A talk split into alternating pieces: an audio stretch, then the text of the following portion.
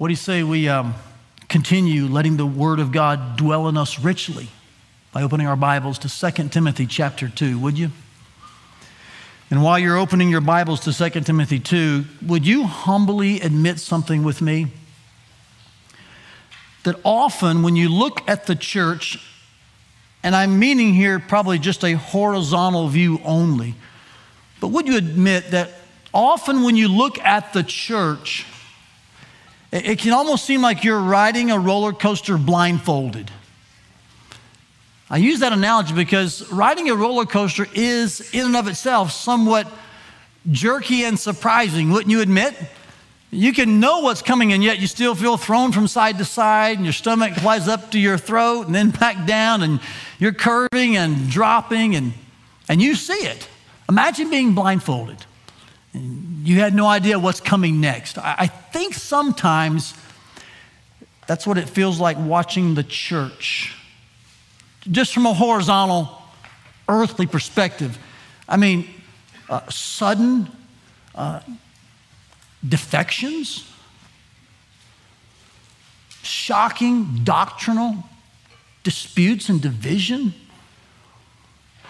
surprising detours deserters. It feels like you're on a roller coaster ride with a blindfold. You don't know what's coming next sometimes. In those kinds of times, God's authority over the church and in the church comes underneath the church and gives us a solid place to land and not a blind ride to board. Know this even in the middle of swerving leaders and unsettled followers, God's true church stands firm with this seal He knows them, and they obey Him. This is precisely the point that's made in verses 14 to 19 of 2 Timothy 2. This is the flag unfurled, in fact. So, with your eyes on those verses, 2 Timothy 2, let's read this week's But God verse and the passage in which it is found. My goal this morning is to highlight just a couple of major thoughts. I'll unpack them based on this text, and then we'll end with an astounding story that's actually the root for this passage here from the Old Testament. I think you'll be left both trembling and thankful. Let's dive in. Verse 14, 2 Timothy 2. Paul would write this to the pastor of the church in Ephesus, whose name was Timothy. He says, Remind them of these things and charge them before God. If you're wondering, the antecedent for the pronoun them there is back in verse 10. It's the elect of God. He's to remind them of these things, to charge these people before God. Here's what's charged not to quarrel about words this does no good, it only ruins the hearers. In contrast to that, he says, Timothy, present yourself, do your best to present yourself to God as one approved, a worker who has no need to be ashamed, who rightly handles the word of truth. Don't you love the contrast between ruinous words and yet God's righteous word? He says, Timothy, you occupy yourself with that word, not the ruinous words of men. In fact, he discusses more about those words in verse 16. He says, Avoid irreverent babble, for it will lead people into more and more ungodliness. This is a timely text for today, isn't it? And he says here, um, their talk will spread like gangrene, very infectious. And then he lists two men who are part of these infectious talkers these babblers who irreverently spread ruin. He says, among these kinds of men are Hymenaeus and Philetus. And they have swerved from the truth, meaning they once were in the straight lane, but they've swerved now. They're saying the resurrection has already happened. So they deserted sound doctrine. They're now espousing false doctrine, heresy, Verse 18 closes with this they're upsetting the faith of some, they're shipwrecking, they're destroying others' faith. It's in the middle of this situation that verse 19 comes to us.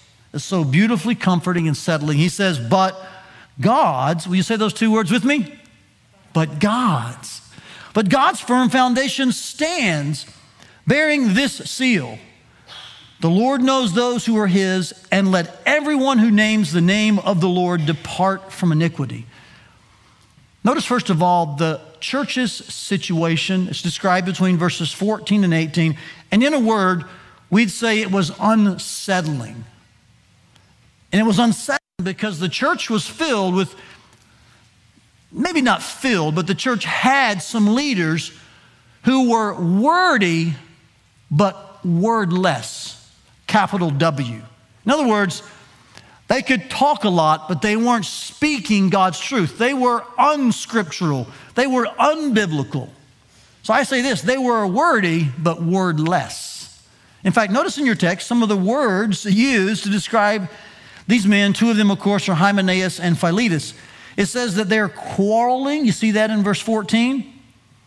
It says they have ruinous kinds of language in verse 14. Verse 16 is irreverent babble. It's told Timothy to avoid that. It leads to ungodliness. It, he calls it their talk, and he describes it as infectious by using the metaphor of gangrene. And, and so these, these wordy but wordless men were not helping uh, or uplifting or edifying people in the church. They were actually infecting them with deathly and deadly disease, spiritually speaking. Now, their deathly disease is specified here as, as something around the fact that the resurrection has already happened. And what they were saying was probably this it has its roots in some of the current. Uh, of that day, the current uh, heresy of that day, in which they would say the body was evil. And so, surely, if the body's evil and the body's not a good thing, God would not raise that body at the end. And so they were saying that the resurrection was more of a symbolic thing that occurred when you came to Christ but there is no after uh, life resurrection, which in, es- in essence then says that Christ's resurrection is of no account because he's the first fruits.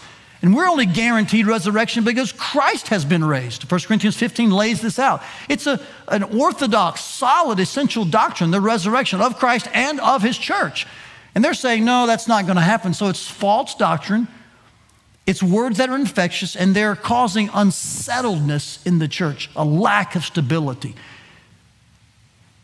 Let me just give you an opinion on these two men. Hymenaeus is mentioned in 1 Timothy, by the way, as a blasphemer.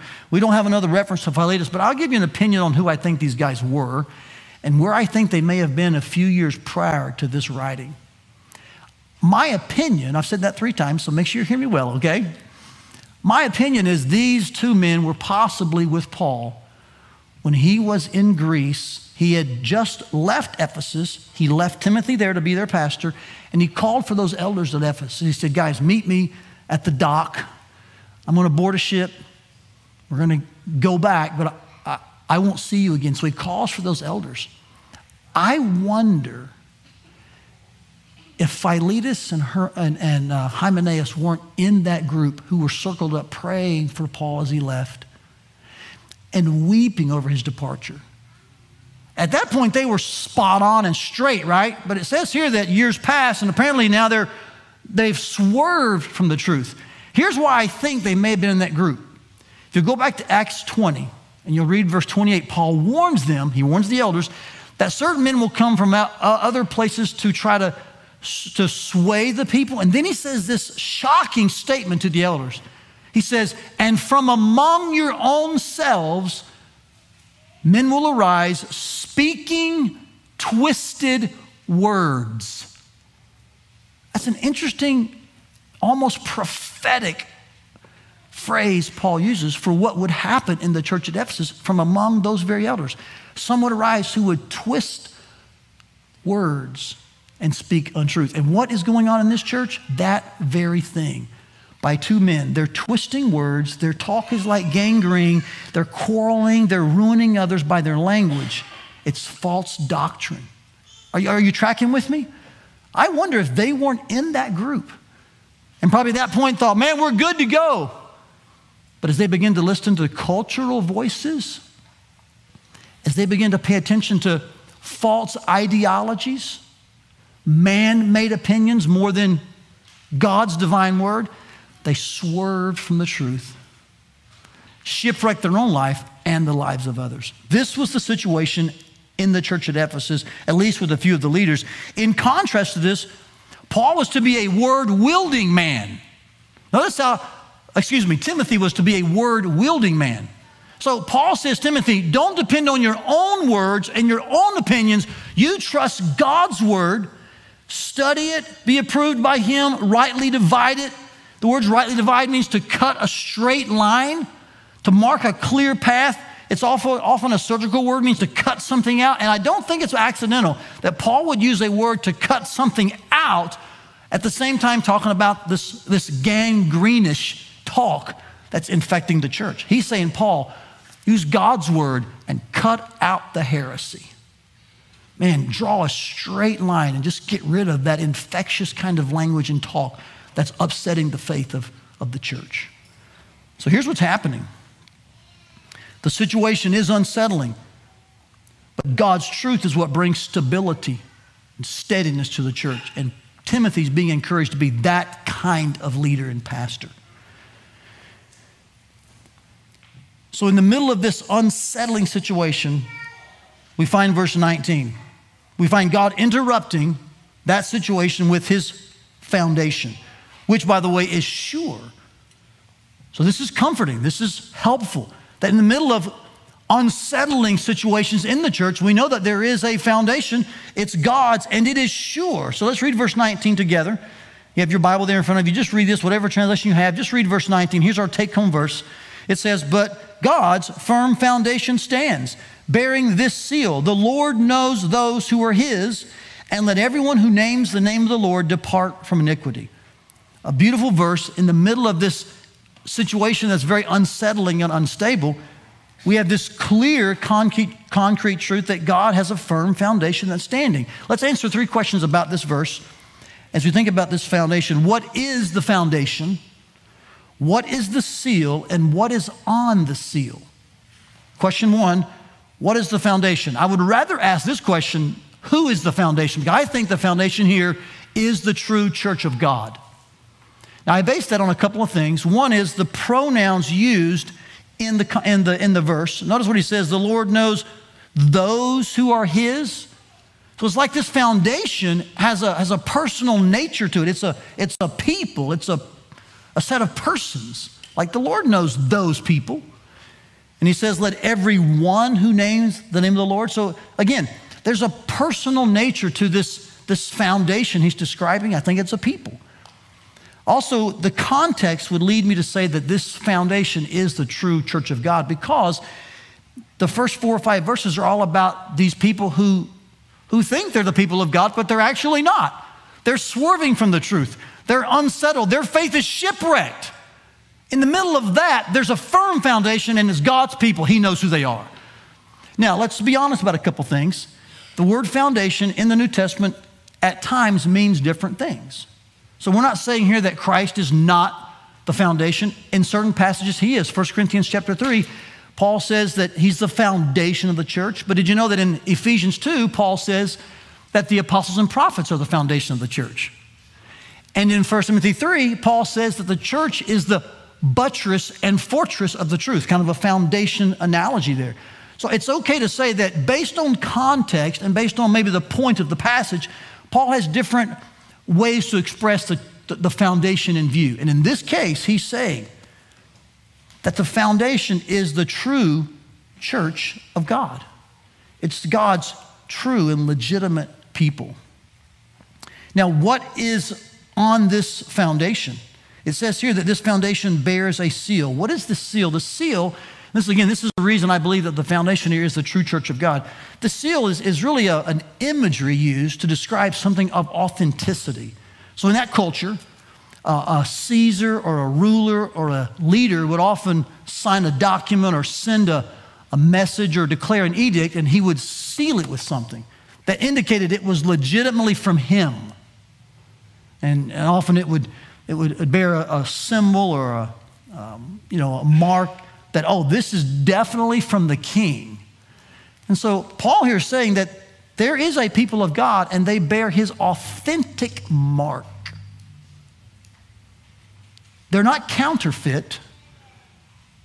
Like maybe you look around and you say, well, that's not of the Lord and that's not of the Lord and that's not true doctrine. But in the middle of all that, there is a people of God and they bear his authentic, legitimate mark, his seal. They are truly of God. And the third question then would be this what is on this seal? And the Bible here records this seal as having two sides. I would say there's an, a, like a, a divine side and an earthly side, or maybe a heavenly perspective and a human perspective. Look, we see this seal from two angles, we could say easily. Here's the first thing, and I'll spend some time talking about these. Here's the two sided seal that is on God's true church. The first is this the Lord knows those who are His. In other words, God has sovereign knowledge of His church. We could even say that God has sovereign knowledge and control of and in His church. In other words, there's no inability on God's part to know who's actually in. Even when we feel like sometimes we're not sure. Have you ever felt that way? You can raise your hand and smile and nod. Sure, you have. Like, oh, I'm not sure about that. And you're not trying to be haughty or proud, but you're trying to be a discerning follower of Christ. And you wonder, like, man, is, is that really legit as a Christian? Is that belief? Is that doctrine? Is that actually right? Does the Bible say that? You're trying to filter things through the Word, but you hear a lot of wordiness and you're wondering, wow, what's biblical, what's not? Sometimes, you know, we kind of have this, um, like, I'm just, admittedly, kind of a, I'm just not sure I can figure all this out. But guess what? God's never had that thought. God knows precisely and exactly who his people are. That's helpful, that's comforting. Now, I want to pause here and, and, and kind of unpack this a bit. This is a very important point. It's, first of all, the reason that Paul uses the word elect in verse 10.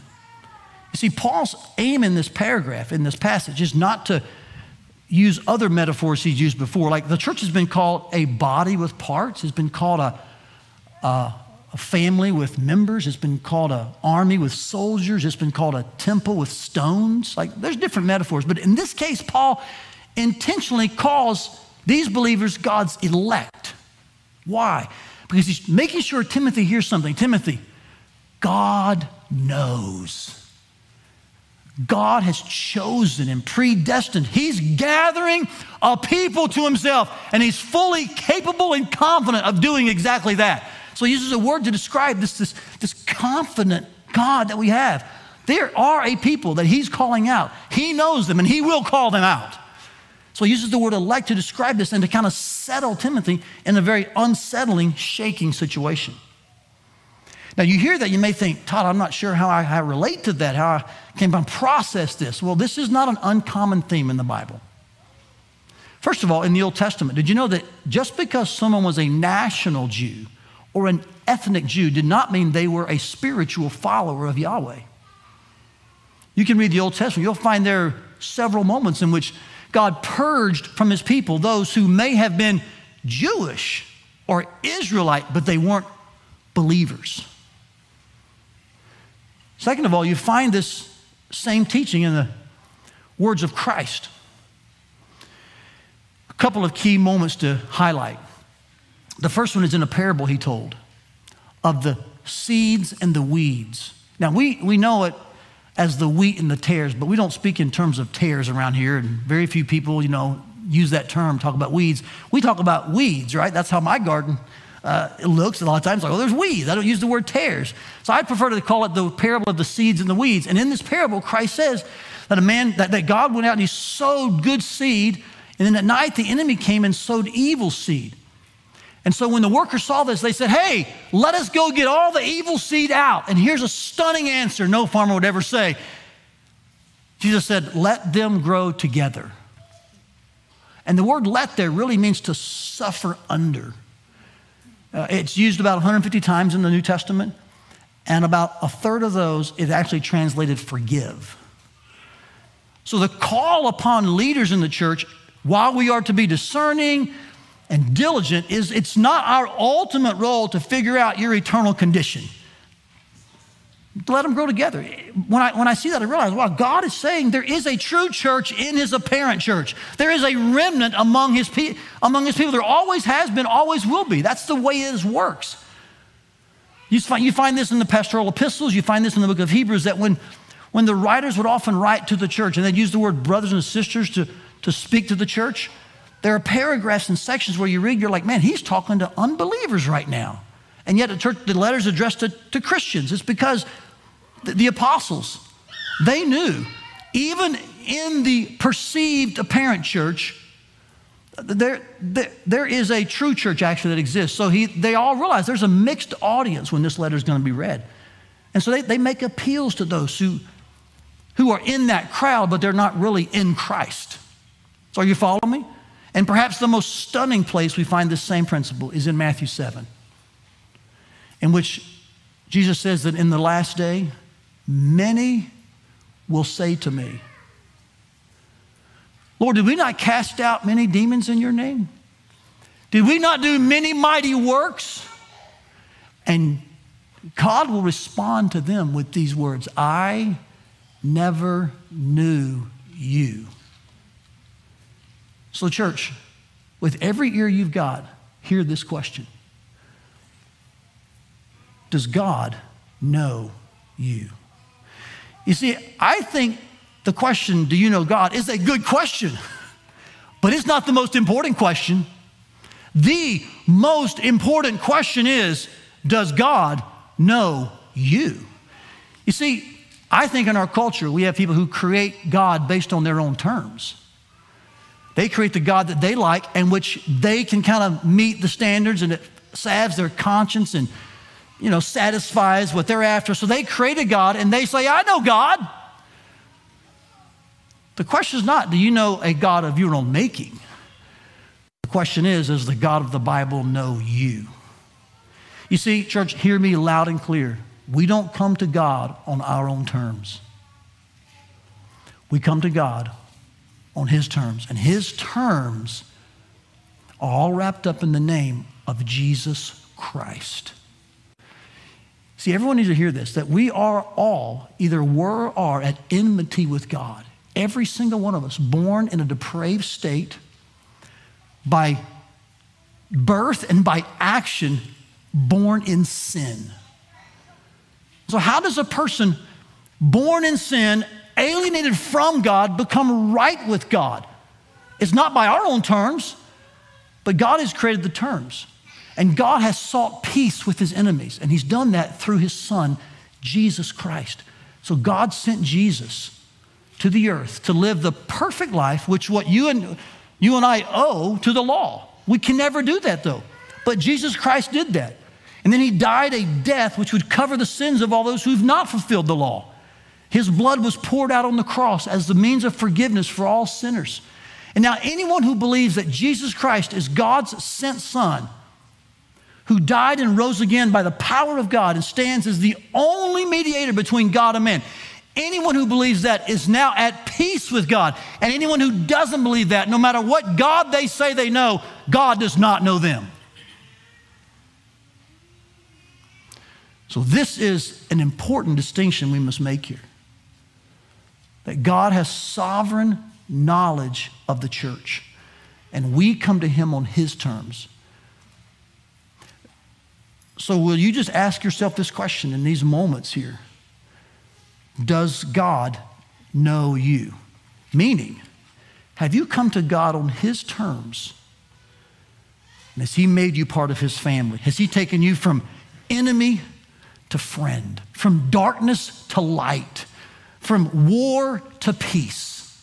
That only happens through God's Son, Jesus Christ, and repentance from sin and belief in His name. Now, while we're on this topic of God's sovereign knowledge of the church, this first part of the seal, I want to just make a few more comments in regards to the elect, God's chosen people, these ones that are true even in the perceived church. That when Paul's referring to the elect, notice what he does not say. Paul does not say, Timothy, since God knows his people, since he's elected them, since he's in charge of them and in control of them without any doubt or worry, just take a break, relax. Hands off, Timothy, like don't remind people of things, don't charge them. He, he actually says the opposite. You notice this? He says, Timothy, be busy about your pastoral ministry. Remind them, charge them, keep this in front of them. And he even says about himself, he says, In fact, I endure all things for the elect's sake. So, watch this, church. The fact that God has a people, knows them, and is in charge of them, control them, does not mean that your work is unnecessary. It doesn't mean your witness is unnecessary. It actually means that your witness and work is not wasted.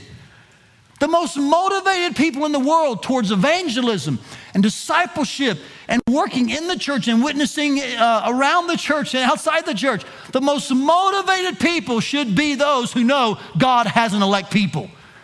Because we know that's the ordained means by which He uses to bring His entire family all together. Man, I want my feet to be busy, my hands to be busy, because I'm confident God is saving His people. So understand, God is up to something. He's not finished. He's doing something now. And we're part of that as His ordained means, so to speak. This is God's sovereign knowledge of the church, and it is so comforting and helpful and motivating. It's the first half of this seal, it's the divine perspective upon uh, the church. The second part he mentions in verse 19 as, as this Let everyone who names the name of the Lord depart from iniquity. I refer to this as God's separated people as a church. This would be the, the human side, so to speak. In other words, God knows us, yes, but how do others know we're His true church? And the answer is separation, distinction we depart from iniquity. We pursue holiness. We live as a set apart people. Now, this can be difficult to grasp at times because you may begin to think, well, does that mean I'm, I'm doing good things to earn God's favor? It means I've got to live a certain way to kind of make God love me or to show that I, I, am His and that, that's what makes me His is what I do. No, no, no, no. He's simply here repeating what he said in Philippians that God's salvation of us is what produces works uh, from us. So the works flow because of God's favor. They don't earn God's favor. Here's a really key verse that I think helps us understand maybe what he's talking about when he says that we depart from iniquity, we pursue holiness, we, we live as set apart and distinct. It's 2 Corinthians 7 1. Look at this verse. Since we have these promises, beloved, let us cleanse ourselves from from every defilement of body and spirit, bringing holiness to completion in the fear of God. So we're not doing anything to earn God's favor, but we realize that as God's true church, as his true follower, there is this responsibility and, and desire, this new affection to live unto him and not unto the world. Hebrews would word it this way, verse 14 of chapter 12. Strive for peace with everyone and for the holiness without which no one will see the Lord. Again, just this striving for holiness, not that you're earning or manufacturing it, but instead that it's flowing from what God has given you. And so, this new desire, these new appetites, this is what he's talking about here that, that God's people are marked by their willingness, their desire, their appetite to run away from evil. By the way, First John would just bear this out. First John straight through all five chapters take you 15 minutes. You'll find that the two marks of genuine, legitimate believers are that they obey God and love people. That's the whole point of the book. And this is the same thing he's saying here. The seal has two sides. God knows he's in sovereign control, has sovereign knowledge of his people, and that his people will depart from iniquity. There's a holiness, a set apartness about them. Now, when you see these two aspects of the seal, I think there's one story that will make everything kind of come together, and it's kind of the knockout punch of the paragraph. And it's knowing where these two sides of the seal come from. They come from a story in number 16. It's the story of Korah's rebellion.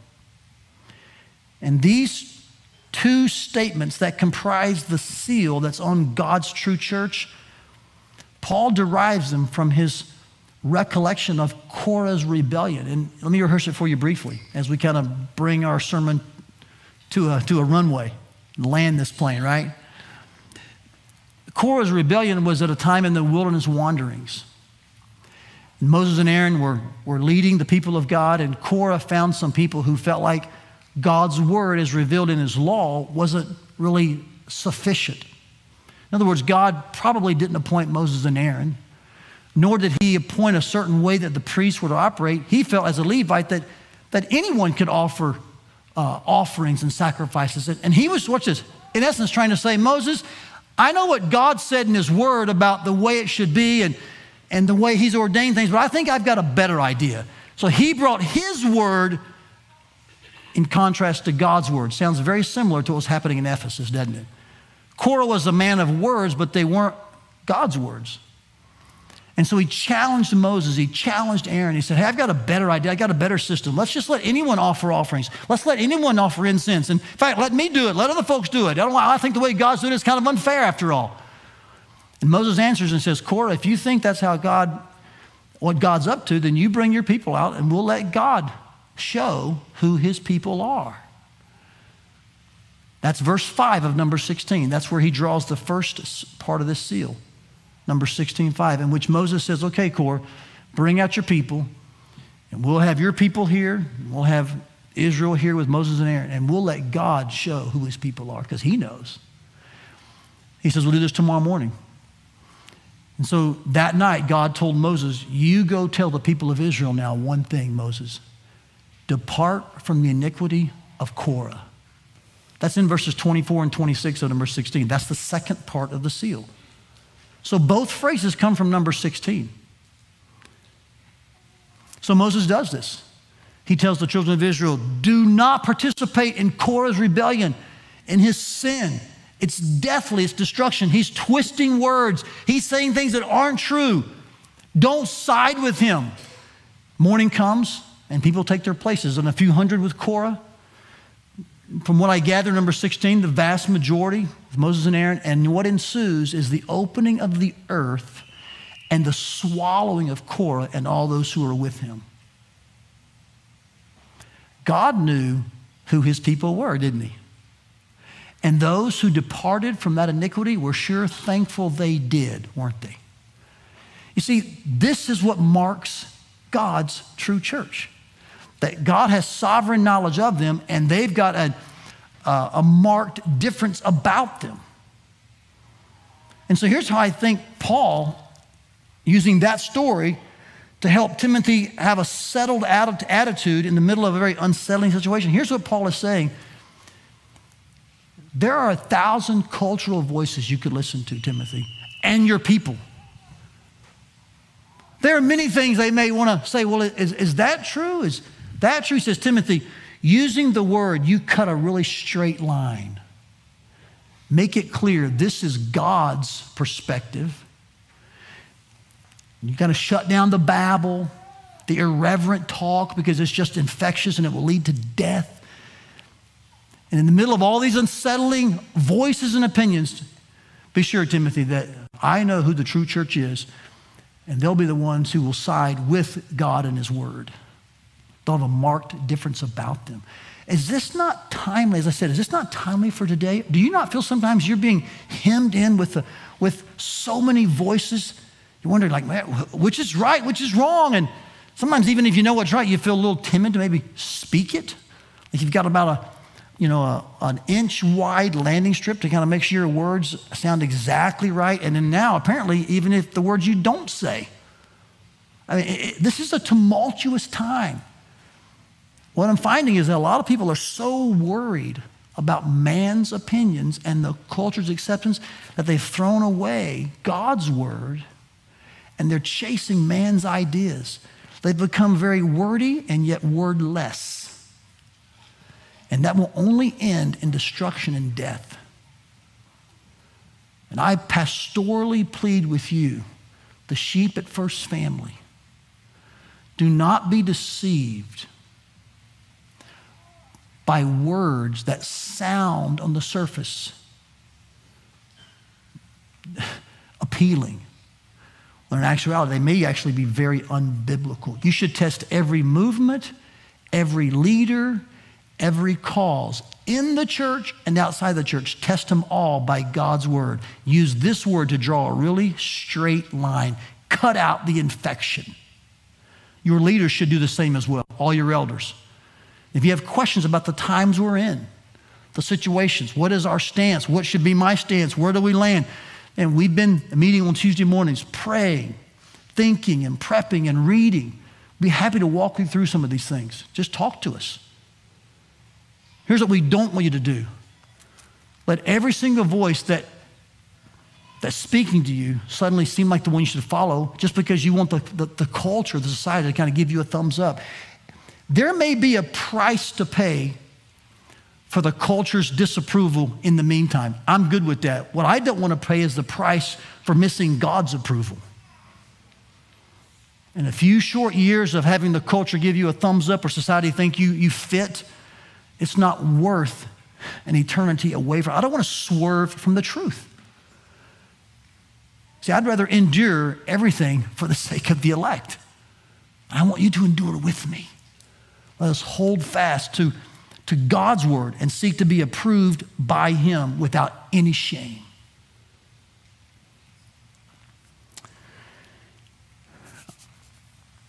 Jesus summed all this up in a verse in John 10, in which he said this My sheep hear my voice, and I know them, and they follow me. You see, here are the marks of God's true church the foundation that is settled and stable in unshaking, uh, in, in, in shaky kinds of times. It's this that even amidst swerving leaders, unsettled followers, God's true church stands with this seal. He knows them and they obey him. So, my penetrating question to you is this Are you in that family? A stark, sobering question, but necessary today in the times we live. Are you in that family? Are you in God's true church? We hope you enjoyed today's message. For more messages, visit firstfamily.church forward slash sermons or subscribe to our podcast feed. Thanks for listening.